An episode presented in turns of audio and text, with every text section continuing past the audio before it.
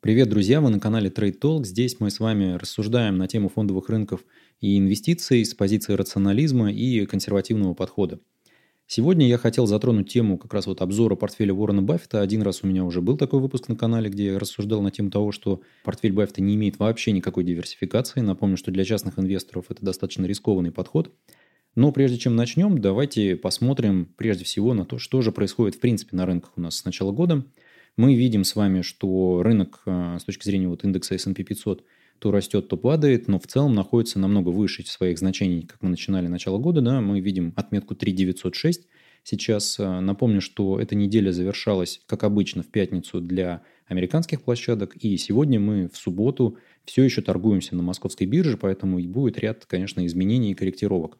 Ну, с точки зрения секторов мы сейчас с вами посмотрим. В целом, вот как бы у нас есть карта рынка.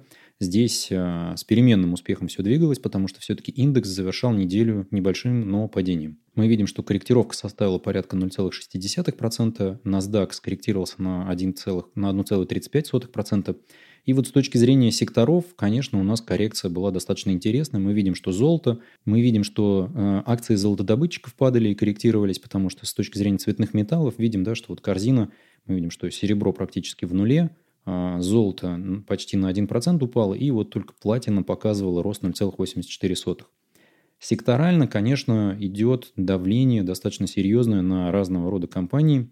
А, у меня тут было несколько вопросов в комментариях на тему того, что делать с utilities, почему utilities начинают корректироваться.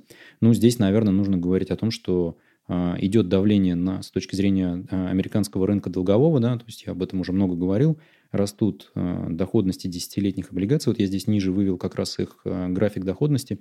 Мы видим, что перевалили за 1% уже. На самом деле мы находимся на 1,38%. И это достаточно высоко, ровно год назад было в два раза меньше с точки зрения доходности. То есть рынок закладывает достаточно серьезные ожидания роста доходности американского государственного долга. Компании Utilities от роста ставок начинают терять, потому что commodities растут в цене, а э, их тарифы в цене так сильно не растут. И по сути это были такие квазиоблигации, а, и поэтому они начинают немножечко корректироваться. Но тут я хочу сказать, что э, свою позицию продавать не буду и в целом буду ожидать какой-то существенной коррекции для того, чтобы позицию добрать, потому что здесь есть серьезная дивидендная доходность, и так или иначе эти компании растут в цене, и там ожидается, что в ближайшие три года будет э, ряд M&A сделок, которые, в общем, могут привести к тому, что сектор будет расти. Но давайте об этом э, поговорим немножечко в другой раз. Да? У нас сегодня э, происходит веселая история с Белуга Групп. Это наш такой GameStop. Я, видите, специально вывел на график котировки GameStop и котировки Белуга Групп за один месяц. Конечно, до GameStop там далеко с точки зрения роста в процентах. Да, мы видим, что там 353% с начала месяца. Но если нам начать смотреть в ценах, да, то мы видим, что в цене, конечно, это существенно было, потому что котировки идут в рублях доходили э, до 6 тысяч, упали до 3 700. Да? Вот TradingView не знает, что у нас еще рабочий день, поэтому котировки не показывает. Но в целом сегодня продолжается падение на Мосбирже, и, как обычно, никто ничего не комментирует. Гендиректор Белуга Групп вышел и сказал, что каких-то значимых событий, которые надо было бы раскрыть акционерам, держателям акций, э, у них нет, они все раскрыли, все, что могли. В общем, такие белые и пушистые, но почему-то вот улетают, как ракета вверх.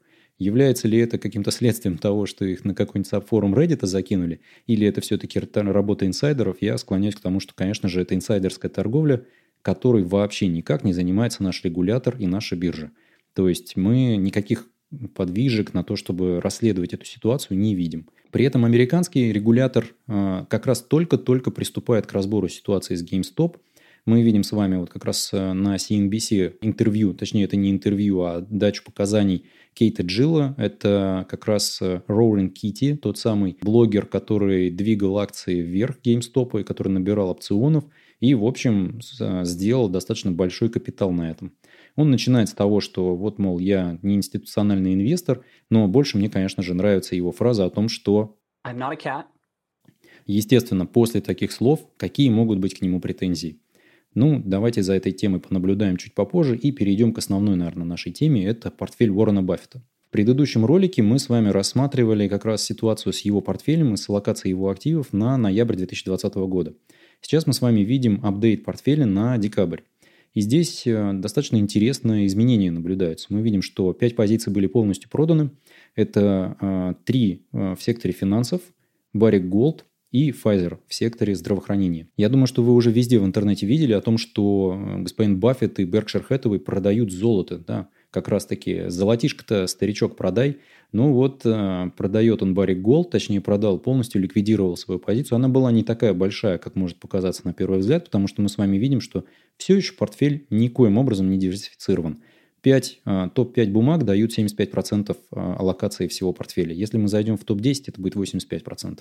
То есть здесь с точки зрения диверсификации, конечно, подход используется совершенно другой. Уоррен Баффет относится к инвестициям как к бизнесу, тратит огромное количество времени и, в принципе, всю свою жизнь, да, вот он там три четверти века, наверное, занимается инвестициями, каждый день он несколько часов, поговаривают, что до 10 часов в день, занимался чтением отчетов компаний о текущем их состоянии дел. Это немножечко другой подход, которым используется в инвестициях. Да? То есть для Баффета это бизнес – для нас с вами это все-таки а, некое побочное действие, которое, я имею в виду инвестиции, да, мы не можем тратить такое количество времени на анализ ситуации на рынке. При этом, конечно же, в текущем моменте идет просто какой-то сумасшедший поток информации, который пытается завлечь наше внимание и двинуть куда-нибудь. Да? То есть мы видим как раз эту ситуацию с GameStop, где вот этот товарищ, кричащий котеночек, а, в общем, захватил внимание инвесторов, да, разогнал актив, а, в общем, сделал несколько десятков миллионов долларов и сейчас объясняет о том, что он в общем, не котеночек и не институциональный инвестор, поэтому отстаньте от меня, у меня и так все хорошо. А, сейчас только стало, да, потому что до этого сестру потерял, пожалейте меня, пожалуйста, отвяжитесь. Не знаю, что там будет с ним дальше происходить, но давайте вот вернемся к Баффету. На первый взгляд он распродал финансы, распродал золото и распродал здравоохранение. Но если мы посмотрим на то, какие позиции у него появились, ну, понятно, вы уже видели о том, что он купил Verizon, купил Chevron, и здесь абсолютно логично было бы покупать сейчас нефтянку. И абсолютно логично покупать сейчас Verizon в ожидании того, что революция 5G, она должна как-то сыграть на тему доходов телекоммуникационных компаний. Конечно, там будет огромный капекс, но он понимает, что у этой компании не так много долгов, а, и она, соответственно, имеет все возможности к тому, чтобы инвестировать деньги в революцию 5G и наращивать свои сервисы. Почему здесь нет AT&T, я думаю, многие а, сами догадались, да? Потому что AT&T – это более диверсифицированный бизнес, с одной стороны, то есть там есть как раз мультимедийная история да, про каналы, про HBO и всю эту историю, связанную с Warner. И второе, эта компания платит высокие дивиденды и платит их достаточно тяжело с точки зрения того, что она наращивает долг. То есть, по сути, выплаты высоких дивидендов сейчас и вот присутствие компании в списке дивидендных аристократов вредит капитализации компании и, возможно, уничтожает ее.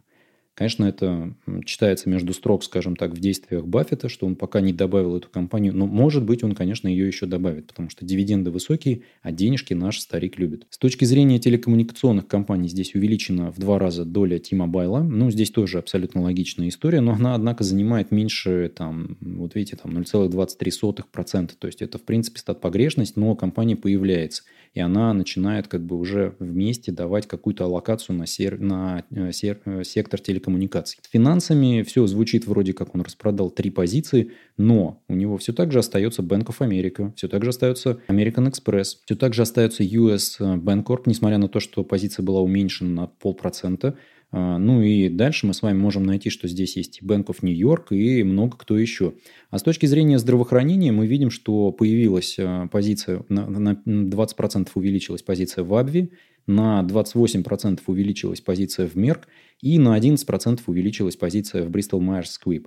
А, все эти компании платят, во-первых, высокие дивиденды, во-вторых, они находятся сейчас с точки зрения своей стоимости они находятся на достаточно низких значениях, потому что у каждой из них есть определенные проблемы. Про Абию говорят о том, что у них через два года заканчивается патент на основное лекарство, которое приносит им основную прибыль. У Мерка там были достаточно серьезные разбирательства с регулятором и какие-то проблемы, из-за которых его все как раз вот убирают с радаров. И у Бристол Майерс, это компания, конечно, с гигантской историей, точно так же идут разговоры, что вот у них там проблемы, нет никаких каких-то прорывных лекарств и всего остального. На мой взгляд, конечно, в секторе здравоохранения сейчас очень много выстрелило разного рода биотехов, которые будут выкупаться крупными игроками. Потому что крупные игроки и сами, конечно, в R&D вкладываются. Но с точки зрения МНД здесь все выглядит гораздо более перспективным. То есть дать возможность игроку какому-то деньги инвесторов либо доказать свою состоятельность, после чего выкупить его по разумным ценам, если он будет продаваться. Да, если продаваться не будет, ну бог с ним, есть и свой сектор R&D. Ну и дальше мы видим с вами, что все-таки аллокацию какую-то на финансы он сократил – и даже сокращал энергетику. Но при этом у нас в энергетике появляется э, доля компании Chevron, которая, в общем, и дивиденды платит и была достаточно раздавлена. То есть, с точки зрения цен была, в общем, достаточно хорошей компанией. Да, и мы видим Sankar Energy, она сокращалась почти на треть позиции по этой компании. То есть, энергетика при этом нарастилась на самом-то деле, да, потому что Chevron попал в топ-10 компаний. Напомню, что у нас был в какой-то момент времени у э, господина Баффета Occidental Petroleum, но компания, в общем, попала в нехорошую ситуацию, когда все у нас заверте с коронакризисом, с ценами на нефть, с отменой дивидендов, и он, в общем, ее с чистой совестью продал. Хотя многие годы Баффет говорил о том, что это любимая его компания с точки зрения вот сектора энергетики. Теперь, видимо, любимой женой становится Шеврон. Секторально, конечно, у Баффета распределение осталось плюс-минус тем же самым, какое оно было а, в ноябре. Да, мы видим, что немножечко поменялось распределение в финансы и в информационные технологии за счет того, что а, здравоохранение подросло и за счет того, что энергетика с 0,13% да, стала занимать 1,78%. При этом мы видим, что ничего страшного не произошло, конечно, у нас там с материалами, да, то есть materials как были там в очень маленькие значения, да, 0.24, да, вот сейчас до этого были 0.33 за счет того, что Barrick Gold был, и S&P 500 и Industrials, они болтаются на уровне нуля. То есть, ну, в целом, как бы портфель все так же не диверсифицирован, я уже объяснял, почему есть очень интересные истории в нем сейчас, да. Не факт, что вы сейчас можете купить по тем ценам, хотя, конечно, BMI можно взять, и можно взять даже дешевле, чем было в декабре, потому что я тоже покупал тогда, открывал позицию, сейчас вижу, что она скорректировалась на 1 или 2%. Мерк точно так же в телеграм-канале писал о том, что я набирал эту позицию, ну, точнее, как набирал, да, всего лишь удвоил, хотя она была у меня очень маленькая. Ну и вот про Абви я тоже очень долго думал, потому что в целом, конечно, компания интересная, несмотря на все те проблемы, которые у нее есть с перспективами, вот, конечно, окончания этого патента. Вот такой у меня сейчас взгляд на то, что происходит в портфеле Баффета. Он, конечно же, великий инвестор, тут ничего не скажешь. Он занимался инвестициями еще в то время, когда меня на свете не было, поэтому всегда интересно посмотреть на то, что же он делает, и хотя бы как-то предположить, а, чем он руководствуется, чтобы осознать его движение а, мысли, и понять, как бы, как он оценивает сейчас, а, что происходит на рынке. Да? Вот, потому что одно то, что он выходит из Баррик Голда, а, и при этом, конечно же, это было просто там какой-то супер короткий промежуток времени, в рамках которого он инвестировал в компанию и закрыл эту позицию, наверное, многим инвесторам может дать как некий сигнал к тому, что с золотом не все в порядке, соответственно, и с золотодобытчиками тоже, потому что как минимум Баффет делает ставку на то, что с ними, в общем, что-то не так, поэтому лучше бы позицию убрать. Хотя она, конечно, была не такая большая. На мой взгляд, э, конечно, на фоне того, что происходит с доходностями десятилеток и с инфляцией в США, я уже писал как раз в email рассылке записки инвестора. Вот один выпуск у меня был про инфляцию, последний как раз-таки посвящен. Я считаю, что инфляция все-таки не даст нам, конечно, радикально уронить цены на золото, и золотодобытчики будут чувствовать себя достаточно хорошо, только те, которые не сильно закредитованы. И напомню, конечно, что у меня про золотодобытчиков есть видео на канале, где я разбирал как раз э, те компании, которые могут быть интересны с точки зрения инвестиций, вот как э, золотодобывающие, которые сейчас пожинают плоды, так сказать, э, высоких цен на золото. Не у всех компаний там хорошая ситуация, многие имеют отрицательную доходность, и многие имеют высокую, высокую долговую нагрузку, и, соответственно, если они сейчас не генерят выручку какую-то, да, и прибыль, это означает, что этот бизнес не очень хорош. Может быть, Баффету удалось как инвестору крупному разглядеть в финансовой отчетности Барри Голда какие-то радикальные изменения. Посмотрим. Жизнь, конечно, все расставит по местам, но лишний раз стоит задуматься о том, каким образом мыслят крупные фонды, да, вот такие как Berkshire Hathaway, делая свои инвестиции, делая ставку на будущее развитие событий на рынке долга, акций и золота. Если у вас остались какие-то вопросы, оставляйте их в комментариях. Обязательно подписывайтесь на канал, ставьте колокольчик, ставьте лайк видео, если оно вам понравилось. Не забывайте, что все ссылки будут на видео, на мой телеграм-канал, на email рассылку в описании к этому видео. Берегите себя и удачи вам в инвестициях.